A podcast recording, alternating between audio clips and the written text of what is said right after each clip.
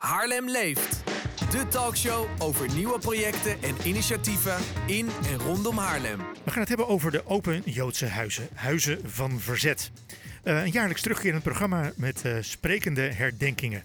Uh, en ja, dat wordt wel heel erg letterlijk genomen, want vertellers, bezoekers en bewoners delen verhalen in huizen waar Joden of verzetslieden woonden of werkten vlak voor, tijdens en na de Tweede Wereldoorlog. Uh, het is zoals ieder jaar op 4 mei. En het is niet alleen in Haarlem, maar ook uh, heel veel steden in Nederland. 17 inmiddels uh, wordt dit georganiseerd. Bij ons in de studio uh, Alette van Heemst, goedenavond. Goedenavond. Ja, um, de, de, de Open Joodse Huizen, Huizen van Verzet. Het, het, is inmiddels gegroeid al naar 17 steden dus. Uh, maar het is niet in Haarlem begonnen. Nee, het is origineel een uh, Amsterdams initiatief. Uh, zoals denk ik heel veel uh, evenementen ooit als Amsterdams initiatief zijn begonnen. Het is begonnen door Denise Citroen, die eigenlijk als insteek had om het grote verhaal van de holocaust van de miljoenen vermoorde Joden eigenlijk weer terug te brengen naar iets kleins en iets intiems, maar daardoor ook indrukwekkender te maken. En, en ook omdat we hebben natuurlijk wel al grote evenementen als Bevrijdingspop en de bevrijdingsfestivals. Uh, maar op 4 mei was er alleen de herdenking. En dus ook vanuit de insteek om, om wat actiever te herdenken en ook actiever uh, de, de Joodse slachtoffers te herdenken, is het uh, jaren geleden begonnen in Amsterdam als Open Joodse Huizen. En in de tijd is er ook Huizen van Verzet erbij gekomen. En is het dus ook uitgebreid naar heel veel verschillende steden en dorpen in, in Nederland. En is het dan alleen op 4 mei of is het ook nog op andere dagen? Het is eh, in, uh, in Haarlem is het op 4 mei, maar het is door de regio heen. Ik geloof dat ze uh, door de, het land heen zijn, er, is, zijn er herdenkingsevenementen tussen 29 april en 9 mei, geloof ik. en, maar de, de, de, het, het epicentrum zit wel rond 4 mei. Ja. Um, nou is er ook nog naast de herdenking op locatie een soort van online talkshow georganiseerd. Worden daar ook dat soort verhalen dan weer in verteld? Ja, eigenlijk vanuit de coronaperiode is dat ontstaan. En het JCK, Joods Cultureel Kwartier, is de overkoepelende organisatie uh, die, uh, dit, die dit evenement mogelijk maakt. En zij uh, hebben in de coronatijd een talkshow georganiseerd en daar gaan ze nu mee door. En daar worden dan online verschillende, op hun eigen kanalen, verschillende verhalen van, die door het land heen ook worden verteld uh, op, op, tijdens Opiëtse Huizen, worden tijdens die talkshow ook verteld. Zodat ze ook een landelijk podium kunnen krijgen. En ik geloof dat er dit jaar onder andere een verhaal komt uit Groningen. Ah, ja, nou niet helemaal in de buurt, maar ja, er wonen ook Groningers in Haarlem, weet ik. Dus ja, misschien enige herkenning. en dat is trouwens op 3 mei om 8 uur. En, maar dan moet je maar even via de website jck.nl uh, dat verder bekijken wanneer dat is en hoe je dat kan volgen. Op 3 mei in ieder geval om 8 uur is die talkshow. Um, maar terug naar Haarlem, want uh, ja, we doen het hier natuurlijk uh, op zijn Haarlems. er zijn dus dit jaar ook weer 14 locaties, maar liefst 14 huizen, 14 plekken waar er wordt verteld. Hoe gaat zoiets in zijn werk? Want ja, je hebt 14 van die plekken en wat gebeurt daar allemaal?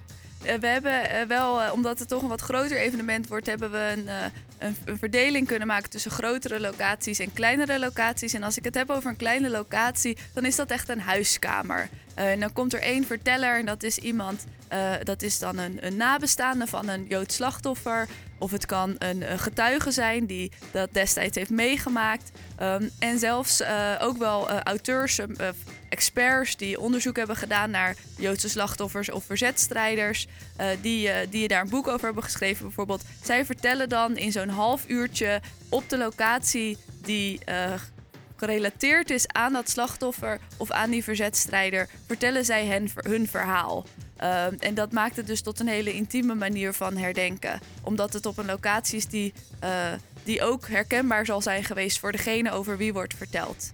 En omdat er dikwijls ook verteld wordt door iemand uh, die dat heeft meegemaakt of diegene heeft gekend.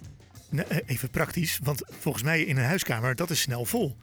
hoe doen jullie dat? Of zijn er zoveel locaties dat het, dat het zich wel voegt? Nou ja, hopelijk uh, dat, dat tweede. En er, het, komt, het gaat wel op een vol is vol principe.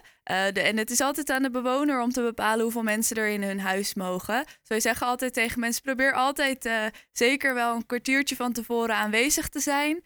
dan heb je waarschijnlijk een plekje. Zeker als je niet, langer, als je niet zo lang kan staan probeer dan altijd op tijd te zijn, zodat je het plekje op de bank of op de fauteuil kan, uh, kan claimen. En anders uh, is er ook voor heel veel mensen altijd nog wel een staanplek of een uh, zitplek op de grond. En zoals ik al zei, omdat het een wat groter evenement is geworden, hebben we ook grotere locaties. waaronder het Verhalenhuis, de toneelschuur en de raadzaal dit jaar. waar, dan, waar gewoon wat gegarandeerder plek is voor mensen die geïnteresseerd zijn. Ja, dus mensen kunnen, hebben eigenlijk altijd wel plek. Um, ja, na de uh, muziek gaan we het hebben over een paar van die verhalen, om daar even wat dieper in te duiken.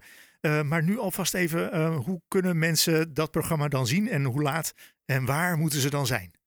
Uh, het programma is zichtbaar op de website van het JCK. Dus het makkelijkste is altijd om uh, te googlen op Open Joodse Huizen Haarlem. Of naar de website van het JCK te gaan. En dan uh, door te klikken naar het programma voor Open Joodse Huizen Haarlem. Daar zijn alle tijden en alle adressen zichtbaar.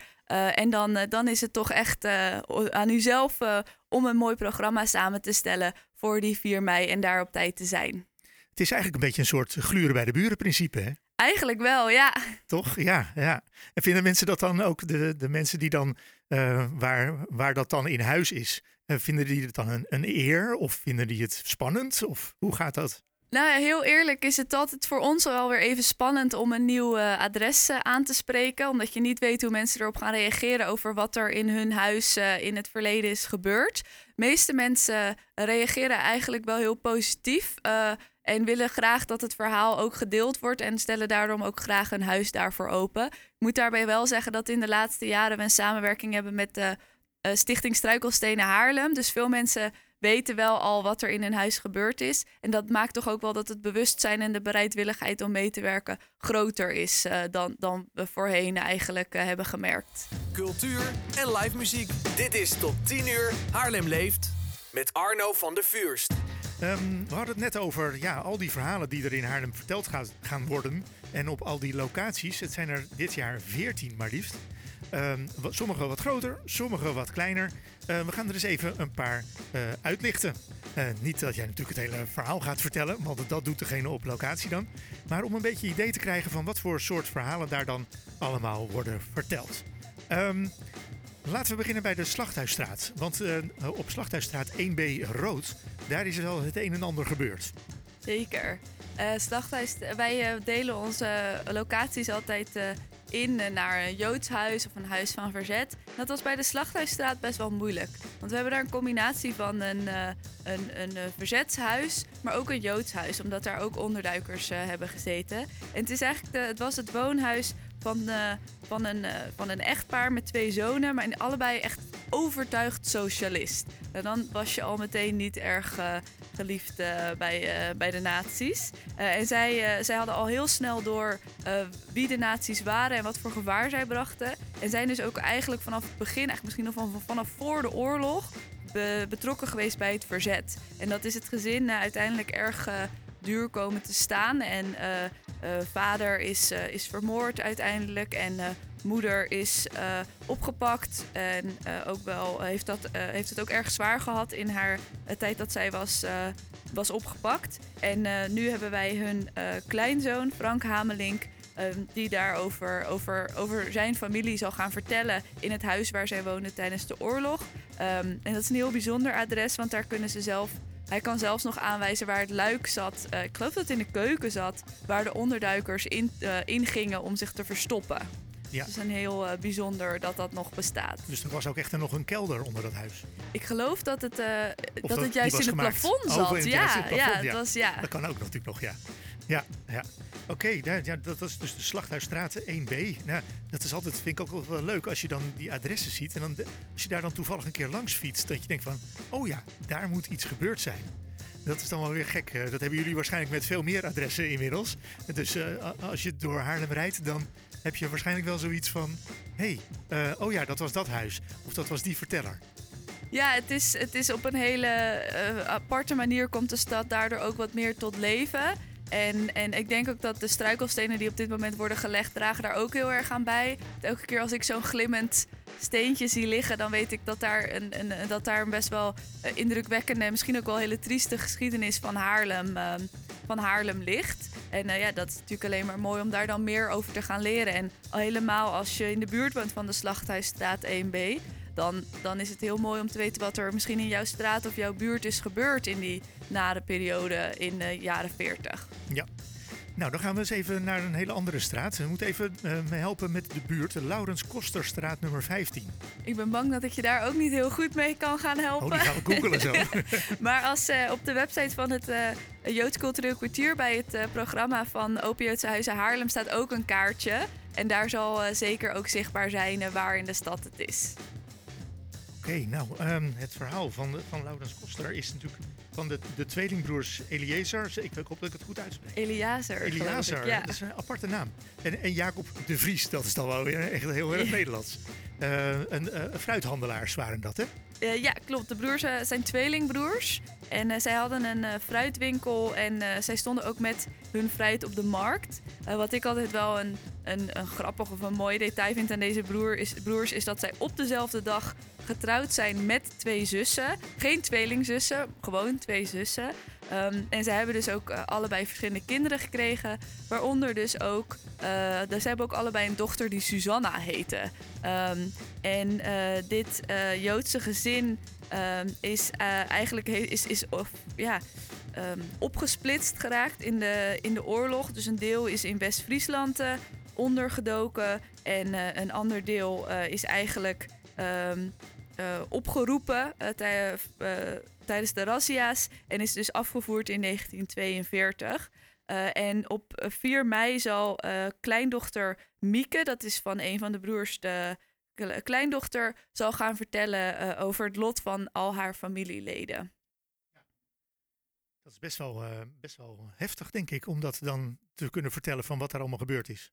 Ja, dat, dat denk ik ook zeker. Ik zou me dat zelf niet kunnen voorstellen hoe dat moet zijn om als zo'n groot deel van je familie um, eigenlijk is weggevaagd in, de, in de Tweede Wereldoorlog. Uh, maar ja, dus daarom is het ook wel heel speciaal dat mensen zich daar. Dat mensen dat, uh, dat deel van zichzelf willen openstellen op zo'n dag als 4 mei. En zeker voor bezoekers die je misschien helemaal niet, niet kent. Ja, Ondertussen heb ik natuurlijk even opgezocht waar de Laurens Kosterstraat is. Um, en dat is als je eigenlijk vanuit de stad gezien de Leidse Vaart afgaat, uh, affietst, zeg ik dan maar even. Uh, en dan ga je, kom je langs de kathedrale Basiliek Sint-Bavo. En dan eigenlijk de derde rechts. Dus dat is natuurlijk helemaal in de Leidse buurt, midden in de Leidse buurt. De Laurenskosterstraat nummer 15. Nou, en dan gaan we nog even naar Haarlem-Noord. dan hebben we ongeveer alle, alle hoeken van Haarlem gehad. de Van Egmondstraat in het Verhalenhuis. Ja, uh, inderdaad, van Egmondstraat 7 is misschien niet voor iedereen een uh, herkenbaar verhaal. Maar het Verhalenhuis, uh, dat zal voor veel mensen wel een bekende naam zijn. In het Verhalenhuis vertelt Ron over de familie Cohen. de broers Cohen eigenlijk. En Ron uh, is een oogtuige geweest. Hij is geboren in 1940. En deze twee Joodse broers, de broers Cohen, uh, hebben ondergedoken gezeten bij Ron in huis. Dus hij heeft meegemaakt uh, dat deze mannen eigenlijk rondliepen. en hij heeft hele, eigenlijk tot het bizarre toe verhalen over hoe dat er aan toe ging. hij, de, de, de mannen waren in huis ook onder andere bekend als paardje en hondje. Want stel je voor dat de peuter, dat peuter Ron uh, dat uh, zich zijn mond voorbij zou praten. Maar ja, een peuter die zegt zo, ja, maar paardje zei of, of hondje zei, daar trekt niemand zich wat van aan, want het is toch een drie- of vierjarige. Um, en, da en ook, uh, ook vooral omdat de, de Duitsers zaten in dezelfde straat belegerd eigenlijk. dus er reden regelmatig Duitse tanks en legerwagens door de straat. Uh, en dat is dus ook de straat, de Van Egmondstraat, of eigenlijk de overkant waar het huis was uh, waar Ron destijds woonde en waar de broers Cohen waren ondergedoken. En dat is in de Meester Gerlingstraat. maar het verhaalhuis is daar is een mooie locatie daar dichtbij om dit verhaal te vertellen. Ja, en iets meer van dat verhaal staat ook al op de website van het verhaalhuis. En daar kan je ook dan even je, je gratis plekje reserveren alvast. verhaalhuishaarlem.nl, daar kan je dat doen.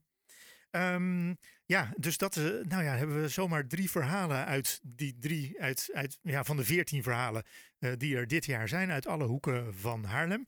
Um, ja, uh, daar hebben eigenlijk op alle plekken, allerlei plekken in Haarlem, Joden ondergedoken gezeten. Het was niet alleen beperkt tot het centrum of een bepaalde wijk of waar het makkelijker was. het kan eigenlijk overal zijn geweest, merk ik, moet ik eigenlijk opmerken. Zeker. En het is ook heel vaak het onderduiken werd natuurlijk op geen enkele manier geregistreerd of bijna niet. En alles wat wel is geregistreerd werd ook zo snel mogelijk weer vernietigd. Dus het is altijd heel erg lastig om onderduikadressen te vinden. En al soms weet je dat er wel mensen ondergedoken hebben gezeten. Goed voorbeeld daarvan is het Frans Hals Museum waar onderduikers hebben gezeten. Maar dus nooit meer terug te vinden wie die mensen zijn geweest en wat er later met hen gebeurd is. Dus elke keer als wij wel een adres aan een onderduik, uh, onderduiker kunnen koppelen, is dat zeker wel iets wat wij willen onderzoeken en een verhaal wat we graag uh, ten gehore willen brengen. Ja, en dat kunnen mensen dan ook kwijt op jullie site Open Joodse Huizen Haarlem.nl. Zeg ik het goed zo? Nee, zo zeg je het niet goed. maar je kan al, ik zeg altijd maar, het makkelijkste is om te googlen op Open Joodse Huizen Haarlem. En dan naar de website van het Joods Cultureel Kwartier te gaan. En door de stad heen liggen ook verschillende flyers uh, verspreid. Uh, te herkennen aan het logo van Open Joodse Huizen, Huizen van Verzet. En daar staat op de achtergrond een QR-code die je ook direct naar het uh, programma zal brengen. Kijk, het wordt steeds moderner. Hartstikke goed. Dankjewel Alette van Heems voor de, uh, je toelichting en uh, de mooie verhalen. En dan komen natuurlijk dan op 4 mei uh, ja, de hele dag door eigenlijk. je moet maar eens kijken op die website. Al die 14 verhalen die één of meerdere keren worden verteld. belangrijk om daar eens bij te zijn. toegang is natuurlijk gewoon helemaal gratis. ga daar gewoon langs en, en kijk wat je daar voor mooie verhalen meekrijgt. Dankjewel.